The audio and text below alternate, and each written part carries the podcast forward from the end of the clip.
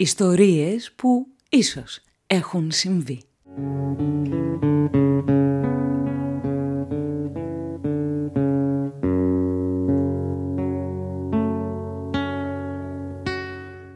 Γεια σας, είμαι η Μαριέτα Σπλιοπούλου και αυτό είναι το 38ο επεισόδιο της σειράς podcast με θέμα τις ιστορίες και τα πρόσωπα που κρύβονται πίσω από τα τραγούδια που αγαπάμε. Σήμερα θα σας πάω μια ωραία, γεμάτη εικόνες και μουσικές βόλτα στη Θεσσαλονίκη.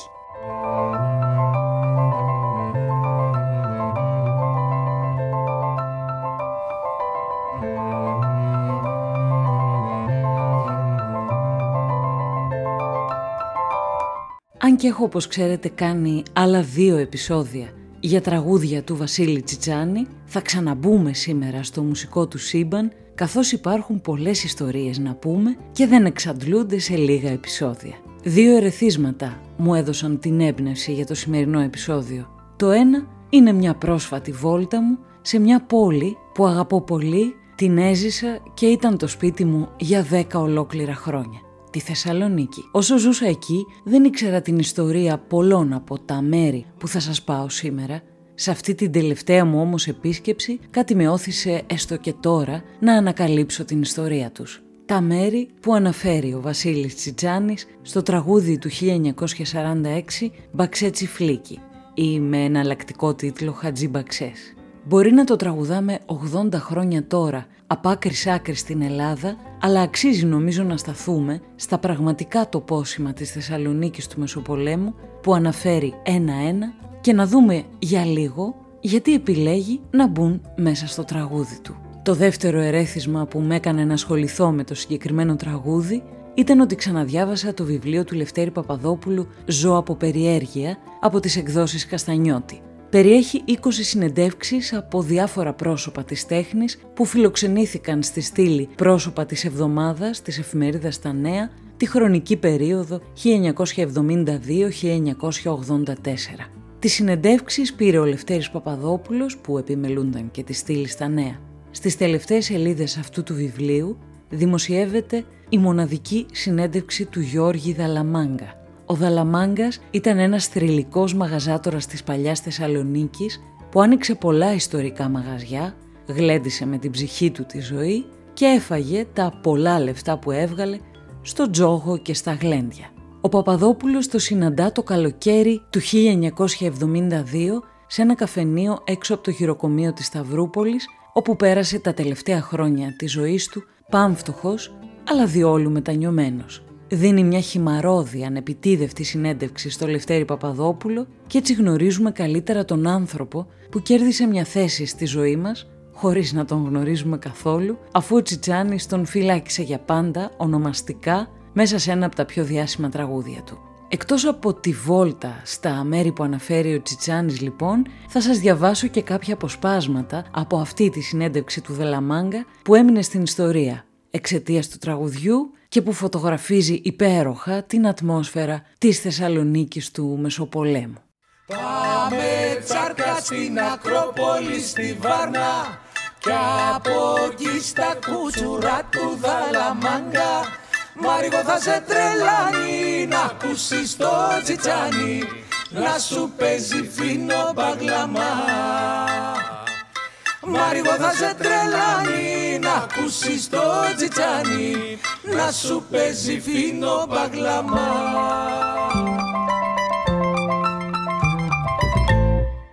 Μα ας πάρουμε τα πράγματα από την αρχή. Ο Βασίλης Τσιτσάνης έρχεται στη Θεσσαλονίκη το 1937 για να υπηρετήσει τη θητεία του στο στρατό. Επιστρατεύτηκε έπειτα στο μέτωπο το 1940-41 και όταν επέστρεψε στην πόλη αραβωνιάστηκε και στη συνέχεια παντρεύτηκε τη ζωή Σαμαρά. Το 1942 άνοιξε μαζί με τον κουνιάδο του Ανδρέα Σαμαρά το θρηλυκό Ουζερί Τσιτσάνης στην οδό Παύλου Μελά 22 κοντά στο Λευκό Πύργο και στο ημιυπόγειο του ίδιου δρόμου, στον αριθμό 21, έζησε από το 1942 ως το 1946, χρονιά που μετακομίζει οικογενειακό στην Αθήνα. Σε αυτό το σπίτι ο Τσιτσάνης έγραψε τη συνεφιασμένη Κυριακή, την Αρχόντισα, τα Πέριξ, την Αχάριστη, τον Μπαξέτσι Φλίκη βέβαια και πολλά άλλα διάσημα τραγούδια του. Ο Δήμος Θεσσαλονίκης πριν από δύο χρόνια τίμησε τη μνήμη του και το σημαντικό αποτύπωμά του στην πόλη με δύο αναμνηστικές πλάκες που τοποθέτησε στα κτίρια της οδού Παύλου Μελά 21 και 22 για να θυμίζουν το πέρασμά του από εκεί. Το τραγούδι «Μπαξέ Τσιφλίκη» γράφτηκε στα μέσα της δεκαετίας του 30, κατά παραγγελία όπως λέγεται. Κάποιος φίλος του από το «Μπαξέ Τσιφλίκη» της Θεσσαλονίκης, ερωτευμένος με κάποια μαριγούλα, ζήτησε από τον Τζιτζάνι να της φτιάξει σαν δώρο μια μελωδική βόλτα. Επτά περιοχές χώρεσε μέσα στους στίχους του ο Τζιτζάνης, τις πιο δημοφιλείς περιοχές για βόλτα, μπάνιο, ρομαντζάδα, διασκέδαση στην προπολεμική Θεσσαλονίκη. Πάμε να τις δούμε. Πάμε τσάρκα πέρα στο παξέ τσιπλίκι του κλάμου γλυκιά απ' τη Θεσσαλονίκη στο νικάκι την παρκούλα γλυκιά μου μαρικούλα θα σου παίξω πίνω παγλάμα και στη βαρκούλα γλυκιά μου Μαριγούλα θα σου παίξω φίνο μπαγλαμά Φυσικά η βόλτα ξεκινάει από το Μπαξέ Τσιφλίκι, από όπου ήταν και το ερωτευμένο ζευγάρι. Το Μπαξέ Τσιφλίκι είναι οι σημερινοί Νέοι Επιβάτες, μια παραλιακή πόλη πάνω στο Θερμαϊκό κόλπο, λίγα μόλις χιλιόμετρα έξω από τη Θεσσαλονίκη. Η θέση της στον κόλπο είναι τέτοια που αντικρίζει απέναντι τη μεγάλη πόλη. Μπαξέ Τσιφλίκη ή απλά Μπαξές ή Χατζή Μπαξές ήταν η τουρκική ονομασία της. Επί Οθωμανικής Αυτοκρατορίας ήταν φέουδο ενός Τούρκου Πασά και ονομαζόταν Μπαξέ Τσιφλίκ. Είχε χτίσει λένε μάλιστα ο Πασάς και ένα από τα θερινά του σπίτια εκεί. Το 1923 με την ανταλλαγή των πληθυσμών εγκαταστάθηκαν εκεί 160 οικογένειες Ελλήνων προσφύγων από την περιοχή Επιβάτες, ένα προάστιο της Κωνσταντινούπολης και ονόμασαν το χωριό φυσικά Νέοι Επιβάτες. Αν και η ονομασία Μπαξέτσι Φλίκη επιβίωσε για πολλά πολλά χρόνια μετά ως η επικρατέστερη για τους Θεσσαλονικείς. Από τη δεκαετία του 30 και μετά, οι νέοι επιβάτες ήταν τόπος παραθέρησης των Θεσσαλονικιών. Η σύνδεση με την πόλη γινόταν με καραβάκια που σε τακτικά δρομολόγια πήγαινο έρχονταν στην πόλη. Οι πιο εύποροι νίκιαζαν παραλιακά σπίτια και περνούσαν το καλοκαίρι τους με μπάνια και διασκέδαση τη νύχτα στις πολλές παραθαλάσσιες ταβέρνες. Ο πολλής κόσμος το είχε σαν κυριακάτικη εκδρομή που ξεκινούσε νωρίς το πρωί με παιχνίδια και μπάνιο, πολύ συχνά και με βουτιές από το καραβάκι ακόμα πριν δέσει στον ξύλινο μόλο και καταλήγοντας για φαγητό στις ταβέρνες, όπου όπως έχει διηγηθεί στο podcast 200 χρόνια κομμάτια ο Διονύσης Σαββόπουλος, αναπολώντας τις δικές του μνήμες από τον Μπαξέτσι Φλίκη στο τέλος της δεκαετίας του 40, οι άνθρωποι λέει έφερναν από το σπίτι μπογαλάκια με κεφτέδες και ντολμαδάκια και παρήγγυλναν μόνο πατάτες και μπύρες στα ταβερνάκια για να συμπληρώσουν το γεύμα τους, αφού δεν υπήρχε οικονομική ευχέρεια για να πληρώσουν ολόκληρο γεύμα. Οι πολλές ωραίες καλοκαιρινές αναμνήσεις των Θεσσαλονικιών από αυτό το μέρος είναι που το κάνουν πολυτραγουδισμένο. Σήμερα είναι ένα σύγχρονο προάστιο της πόλης, γεμάτο κόσμο, ψαρόβαρκες, παραθαλάσσιες ταβέρνες, καφενεία και η πρόσβαση γίνεται κανονικά από τον περιφερειακό δρόμο έξω από την πόλη μέσα σε μόλις 20 λεπτά. Η βαρκούλα του Νικάκη μετά είναι μάλλον αυτή που τους ξεκινάει αυτό το ταξίδι να τους περάσει απέναντι στη μεγάλη πόλη συνοδεία πάντα του Μπαγλαμά. Λένε ότι ο Νικάκης ήταν πραγματικό πρόσωπο και φίλος του πρωταγωνιστή του τραγουδιού, αλλά δεν υπάρχουν άλλες πληροφορίες γι' αυτόν. Πάμε τσάρκα πέρα στο καραβουρνάκι Να τα πιούμε μια βραδιά στο καλαμάκι. Για από στο πλεξινάρι σε φίνο άντρο Να σου παίξω φίνο μπαγκλαμά. Από στο πλεσινάρι σε φίνο άτρο να σου παίξω φίνο παλαμά. Επόμενος σταθμός Καραμπουρνάκι, Καλαμάκι και Μπεχτσινάρι. Τρεις θρηλυκές ακρογιαλιές της πόλης. Το Καραμπουρνάκι ή Μικρό Καραμπουρνού ή Έμβολο είναι το ακροτήριο που βρίσκεται στην Καλαμαριά με υπέροχη θέα στην πόλη και το θερμαϊκό κόλπο. Κλασική βόλτα για ρομαντζάδα ως σήμερα. Δίπλα του είναι ο ναυτικός όμιλος και το παλατάκι. Κάποτε οι καλαμαριώτες έκαναν εκεί τα μπάνια τους όλο το καλοκαίρι, πριν φυσικά γεμίσει λίματα η θάλασσα. Το σημείο αυτό έχει μακραίωνη ιστορία. Υπήρξε προϊστορικός οικισμός, γνώρισε άνθηση τον 5ο αιώνα, ήταν και βυζαντινός ναύσταθμος. Το όνομά του προέρχεται από την τουρκική φράση «καρά», μαύρη δηλαδή, «μπουρούν», μύτη. Η Καλαμαριά πήρε πιθανόν το όνομά της από τη φράση «καλή μεριά», καθώς ήταν η ανατολική πλευρά της πόλης, πλούσια σε βλάστηση, αμπελώνες και έφορους αγρούς δίπλα στη θάλασσα. Στον Πρώτο Παγκόσμιο Πόλεμο υπήρχαν εκεί διάφορες εγκαταστάσεις φτιαγμένες από τους συμμάχους Αγγλογάλους. Στρατόπεδα, αποθήκες ανεφοδιασμού, νοσοκομείο και νεκροταφείο. Υπήρχε εκεί και ένα απολυμαντήριο όπου λίγα χρόνια μετά, στη Μικρασιατική καταστροφή, πέρασαν χιλιάδες άνθρωποι από αυτό το μέρος με εξευτελιστικές όπως έχουν περιγράψει μεθόδους απολύμανσης και άθλιες συνθήκες στέγασης στους προσφυγικούς καταβλισμούς που βρισκόταν εκεί. Η περιοχή της Καλαμαριάς κατοικήθηκε στο μεγαλύτερο μέρος της από Έλληνες πρόσφυγες από τον Κάφκασο και τον Πόντο. Οι Έλληνες που ήρθαν από τη Μικρά Ασία υπολογίζεται πως ήταν συνολικά 1,5 εκατομμύριο. Τα τρία τέταρτα αυτών εγκαταστάθηκαν στη Βόρεια Ελλάδα. Γι' αυτό δικαίως ο Θεσσαλονικιός λογοτέχνης Γιώργος Ιωάννου αποκαλεί την πόλη πρωτεύουσα των προσφύγων.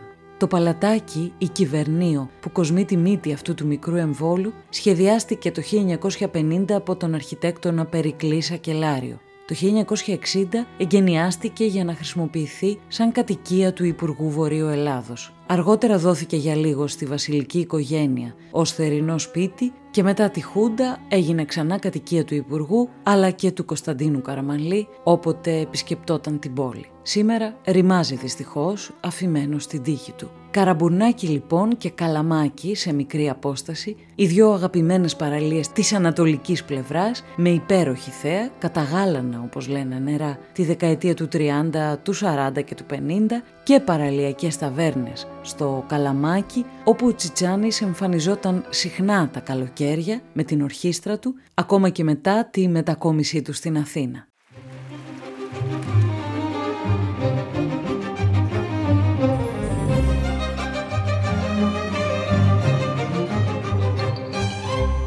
Πάμε τώρα σε μια πολύ ενδιαφέρουσα περιοχή που δεν θυμίζει τίποτα το παρελθόν της. Στο Μπεχτσινάρ ή Μπεχτσινάρι, που στα τουρκικά σημαίνει πέντε πλατάνια. Μπεχ το πέντε, τσινάρ το πλατάνι, γιατί κάποτε ήταν γεμάτη νερά, κατάφυτη από πλατάνια.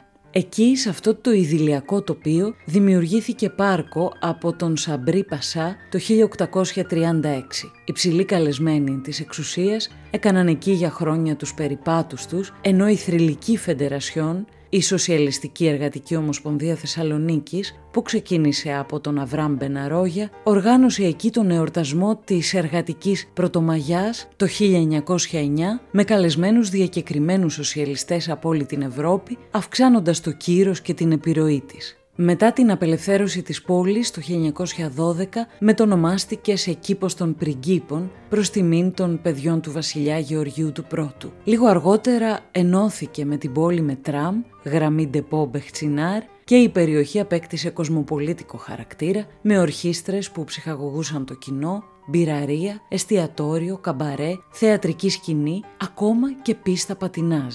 Το σημείο αυτό βρισκόταν εκεί που βρίσκεται σήμερα το λιμάνι της πόλης κοντά στην τέταρτη προβλήτα περίπου. Και εκεί φυσικά, εκτός από τα κέντρα διασκέδασης και το πάρκο, υπήρχε και διάσημη παραλία. Η παραλία αυτή, το φίνο ακρογιάλι που λέει ο Τσιτσάνης, λειτουργούσε ήδη από το τέλος του 19ου αιώνα. Ήταν χωρισμένη σε ανδρών και γυναικών με ειδικές καμπίνες για να αποφεύγουν την ηλιοφάνεια ηλουόμενες αφού η μόδα της εποχής τις ήθελε λευκές ως ένδειξη αγνότητας, κοινωνικής θέσης και πλούτου. Το ναυτικό είχε αυστηρή περίπολο για την κόσμια διεξαγωγή των χωριστών λουτρών. Από το 1920 και μετά, τόσο η παραλία όσο και το πάρκο πήραν μια πιο λαϊκή μορφή με πρόσβαση και για τις κατώτερες κοινωνικές τάξεις. Μετά τον πόλεμο όταν άρχισε η ανάπτυξη των βιομηχανιών, του λιμανιού, έγιναν εκεί βυρσοδεψία, πετρελοδεξαμενές, η άσχημη μυρωδιά έδιωξε φυσικά τους λουόμενους και το μεγάλο πάρκο με τα κέντρα διασκέδασης σταδιακά ερήμωσε. Κι από εκεί στο πετσινάρι σε πίσω αγρογιάλι θα σου φτιάξω φύλλο παγλάμα κι από εκεί στο πιεξιφνάρι σε πίθο αγρογιάλι θα σου φτιάξω φύλλο παγλάμα Αφού λοιπόν πήγε το κορίτσι του στα πιο ρομαντικά ακρογιάλια της πόλης, με τα φημισμένα κέντρα λαϊκής κυρίως μουσικής, Τιμής Σένεκεν για να ολοκληρωθεί η ξενάγηση στην πόλη, την πηγαίνει στα κάστρα, στην άνω πόλη της Θεσσαλονίκης. Ένα ξεχωριστό τοπόσιμο για να θαυμάσει και εκείνη την πόλη να απλώνεται όμορφη και ενοχελική από ψηλά. Οι δυο προτελευταίοι σταθμοί είναι η Ακρόπολη και η Βάρνα. Όπου Ακρόπολη, η βορειοανατολική πλευρά των τυχών της πόλης, πάνω από τη διάσημη μονή Βλατάδων με τα παγόνια στον περίβολο χτίστηκε στην ελληνιστική περίοδο ως οχυρό για τους κατοίκους και διασώζεται σήμερα σχεδόν στην αρχική της μορφή. Το πολυγονικό φρούριο, σημαντικό ιστορικό μνημείο, είναι το Επταπύργιο, με επτά ορθογόνιους πύργους, φρούριο των μεταβυζαντινών χρόνων που στην τουρκοκρατία ήταν το φρούριο του Τούρκου διοικητή. Ο μεσαίος πύργος που φτιάχτηκε τελευταίος ονομάστηκε Γεντή Κουλέ, δηλαδή επτά πύργοι στα τουρκικά. Το πολυτραγουδισμένο ειδικά στα ρεμπέτικα τραγούδια, αφού πολλοί ρεμπέτες πέρασαν την πόρτα του, Γεντίκουλε, μετατράπηκε το 19ο αιώνα από τους Τούρκους σε μια από τις πιο σκληρές και απάνθρωπες φυλακές. Με την απελευθέρωση της πόλης συνεχίστηκε αυτή η τακτική με συχνές εκτελέσεις που γίνονταν στον προάβλιο χώρο. Τον σκοτεινό του ρόλο έπαιξε τόσο στη γερμανική κατοχή όσο και στη Χούντα, με τη φρικτή παράδοσή του να συνεχίζεται μέσα στα χρόνια σταμάτησε να λειτουργεί ως φυλακή μόλις το 1989 και πέρασε στη δικαιοδοσία του Υπουργείου Πολιτισμού ως ιστορικό μνημείο. Η Βάρνα τώρα ήταν μια περιοχή στην Άνω Πόλη, μεταξύ των σημερινών δήμων Θεσσαλονίκης και Σικαιών. Την λέγανε και Νέα Βάρνα, αφού ήταν ακόμη μια προσφυγική γειτονιά με Έλληνες από την Ανατολική Ρωμιλία, σημερινή Βουλγαρία, από την περιοχή Βάρνα, όπου ήρθαν μαζικά το 1919 με τη συνθήκη του Νεϊγή και κατοίκησαν εκείνη την περιοχή. Δεν υπάρχουν περισσότερες πληροφορίες για το λόγο που βάζει τη Βάρνα στο τραγούδι, αν είχε κάποιο κέντρο εκεί ή κάποιο προσωπικό ενδιαφέρον στη γειτονιά δικό του ή απλώς μπορεί να του έβγαινε σωστά στο στίχο. Μπορεί βέβαια, κατά την προσωπική μου άποψη, να ήθελε να ποτίσει και ένα φόρο τιμής στις προσφυγικές συνοικίες της πόλης με κάποια ιστορία που τις περιδιαβαίνει σχεδόν μία-μία. Όποιος και αν ήταν ο λόγος, μετά από αυτή την ανάβαση, ο τελευταίος σταθμός είναι στο κέντρο της πόλης, στην οδό Νικηφόρου Φωκά 18, σχεδόν γωνία με Τσιμισκή, που ήταν το φημισμένο μαγαζί του Γιώργη Δαλαμάγκα, τα Κούτσουρα, όπου εμφανιζόταν η ορχήστρα του Βασίλη Τσιτσάνη μέσα στην κατοχή. Στο μαγαζί αυτό έπαιξε επίσης και ο Μάρκος Βαμβακάρης, αλλά και ο Γιάννης Παπαϊωάννου. Πάμε τσάρκα στην Ακρόπολη στη Βάρνα και από εκεί στα κούτσουρα του Δαλαμάγκα Μάριγο θα σε τρελάνει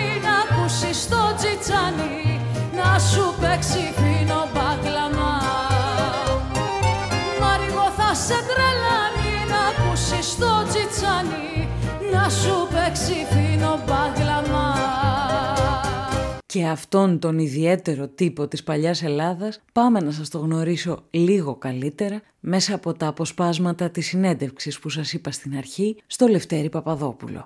Ο Λευτέρης Παπαδόπουλος λοιπόν γράφει «Ήταν κάποτε ένας θρύλος, ένας ταβερνιάρης της παλιάς Θεσσαλονίκης που ζούσε από περιέργεια και έκανε άνω κάτω την πόλη όποτε του γούσταρε. Αυτό το θρύλο τον πήρε ο Βασίλης Τσιτσάνης και τον έμπασε σε ένα τραγούδι του. Πάμε τσάρκα στην Ακρόπολη τη Βάρνα και από εκεί στα κούτσουρα του Δαλαμάγκα.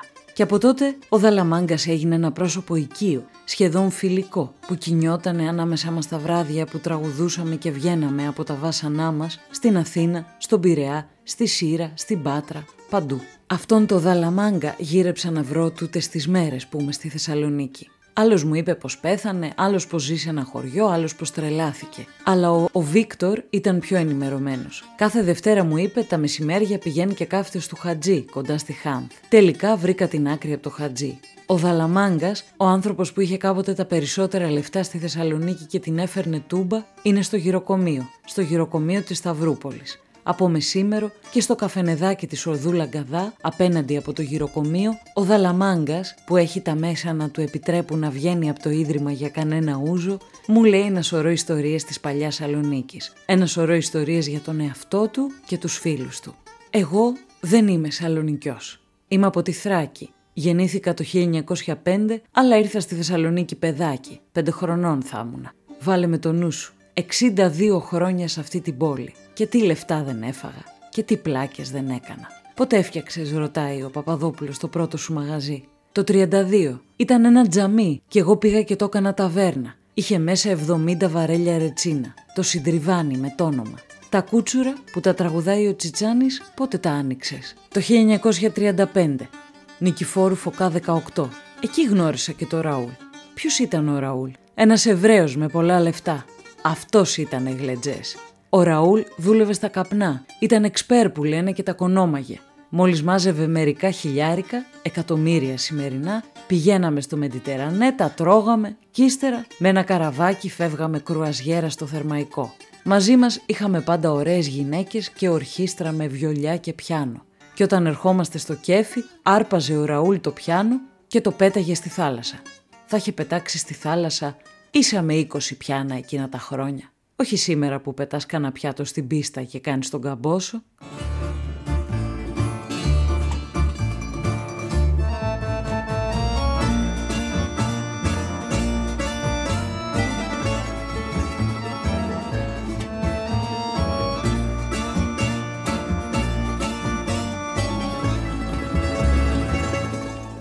Γιώργης ο Δαλαμάγκας πίνει μια γουλιά από το ούζο του και συνεχίζει. Στα κούτσουρα που λες έβγαλα πολλά λεφτά. Δέκα χρόνια δούλεψε το μαγαζί, ως το 1945 και σε αυτά τα δέκα χρόνια γέμισα παράδες. Αλλά τα φάγα όλα, πολλά εκατομμύρια. Πού τα φάγες μωρέ Γιώργη τόσα λεφτά; Και άλλα τόσα νάχα πάλι θα τα είχα φάει. Είναι πολύ γλυκό πράγμα το μπαρμπούτι.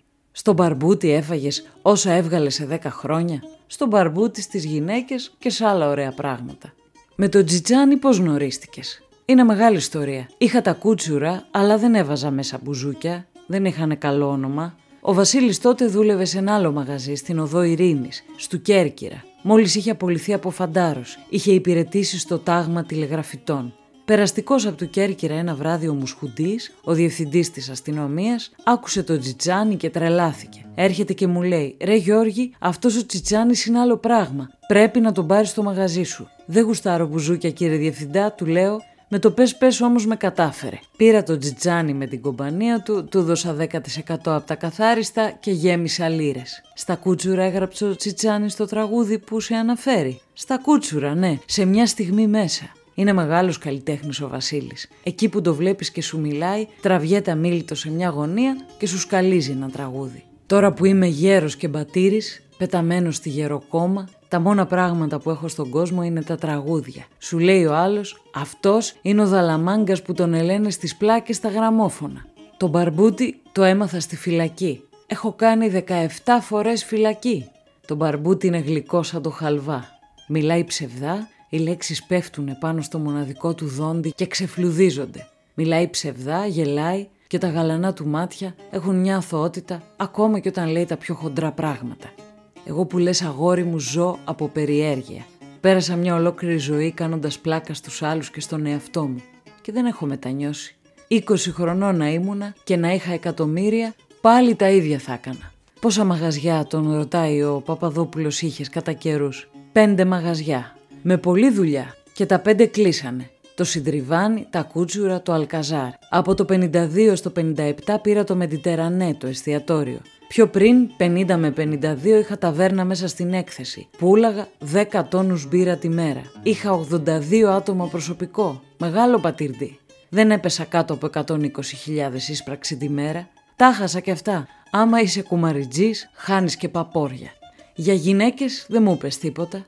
Πολλές γυναίκες. Ήμουν απέδαρος. Το 38-39 πριν από τον πόλεμο είχα φέρει μια γαλίδα από τη Βιέννη. Χάλαγε ο κόσμος. Μια γυναίκα που όμοιά της δεν έχει ξαναγίνει. Την ίδια χρονιά τα κούτσουρα φίσκα, βραδάκι, είμαι στην πόρτα και παίρνω αέρα. Ξαφνικά τρελάθηκα. Βλέπω μια γυναίκα να την πιει στο ποτήρι. Της λέω: Σου δίνω μια λίρα για ένα φιλί στο μάγουλο. και πέντε λίρες για να μπεις έτσι σαν βασίλισσα και να κάνεις ένα γύρο το μαγαζί. Και τι απόγεινε.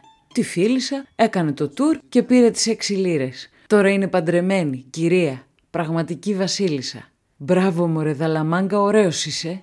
Πού να κάτσω να στα λέω. Ένα βράδυ κατοχή στα κούτσουρα βλέπω ένα ωραίο κορίτσι να κάθεται μονάχο του σε ένα τραπέζι. Φαινόταν εθλιμμένη. Σβήνω τα φώτα, φωνάζω Δεν δουλεύει το μαγαζί. Πάω μετά στην κοπέλα, της λέω κάτσε. Εκείνο το βράδυ το μαγαζί λειτουργήσε μονάχα για εκείνη. Για να της γλυκάνει την καρδιά. Έχεις ωραίες αναμνήσεις από τα κούτσουρα. Πολλές. Μετά από το πρόγραμμα έπαιρνα το τζιτζάνι και το μίτσο το σκύλο και πηγαίναμε στα σκυλάδικα. Στα βαριά μπουζουξίδικα; Ναι, τα λέγαν έτσι γιατί εκεί συχνάζανε οι σκύλοι σαν το μίτσο. Σκύλοι, ξέρεις, είναι αυτοί που χορεύουν μονάχα ζεμπέκικο. Τα κούτσουρα υπάρχουν πια; Μπα. Από πάνω τους έχει γίνει ένα μέγαρο. Πότε φαλήρισες; Το 1957 έμεινα στον Άσο. Ο Μέγας Δαλαμάγκας έγινε γκαρσόνι.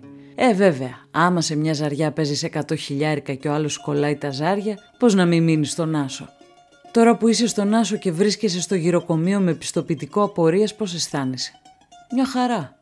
Έβγαλα λεφτά, τα γλέντισα, δεν έχω κανένα παράπονο. Δηλαδή δεν έχεις μετανιώσει. Δεν είμαστε καλά. Να περάσω μια ζωή τόσο ωραία και να το έχω μετανιώσει. Αυτά που έζησα εγώ αγόρι μου δεν μπορείς να τα ζήσεις ούτε σε δέκα ζωές. Τώρα εδώ στο γυροκομείο έρχεται κανείς από τους παλιούς σου φίλους να σε δει. Μπα, κανένας. Από τους χίλιους σερβιτόρους που είχα, ούτε ένας δεν ήρθε να με δει. Κι ήμουνα και πρόεδρος των εστιατόρων 9 χρόνια. Και μου έδωσε και δίπλωμα ο δεσπότης ο Γενάδιος που τάιζα 250 παιδιά στην κατοχή. Τα μοίραζα στα εστιατόρια και τρώγανε τα καημενούλια.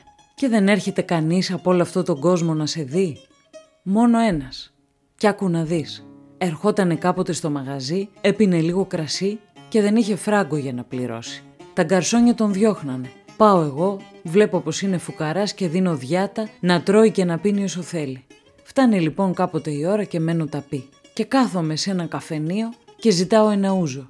Και μου λέει τον καρσόνι, δεν δίνουμε ένα ούζο, μόνο μπουκάλι έχουμε. Ψάχνουμε φράγκο, κάτι ψηλά. Και τότε σηκώνεται ένας κύριος από απέναντι και μου φέρνει ένα μπουκάλι ούζο και μου λέει το και το.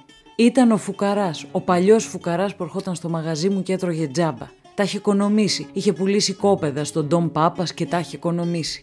Μάλιστα κύριε. Αυτός λοιπόν είναι ο μόνος που έρχεται και με βλέπει. Είσαι λυπημένος τώρα που όλοι σε έχουν εγκαταλείψει. Ο Δαλαμάγκας γελάει. Γελάει τρανταχτά και λέει «Έτσι είναι ο κόσμος. Με μένα θα αλλάξει. Γι' αυτό είχε δίκιο ένας Γερμανός που μου έλεγε «Γιώργο, μη σε νοιάζει τίποτα, μη σε κλετίζεσαι. Η ζωή είναι ένα δράμα και το μόνο φάρμακο είναι ψυχαγωγικ και μουζίκ». Το 38 του γέλιο, το γέλιο που συνόδευε αυτό το εκπληκτικό ψυχαγωγικ και μουζίκ, μ' ακολουθούσε σε όλη την πορεία μου για την επιστροφή στη Θεσσαλονίκη. Πάμε τσάρκα πέρα στο μπαξε τσιφλίκι Κούκλα μου γλυκιά απ' τη Θεσσαλονίκη. Στον νικάκι τη βαρκούλα γλυκιά μου μαριγούλα. Να σου παίξω φίνο μπαγλαμά Στον νικάκι τη βαρκούλα γλυκιά μου μαριγούλα. Να σου παίξω φίνο μπαγλαμά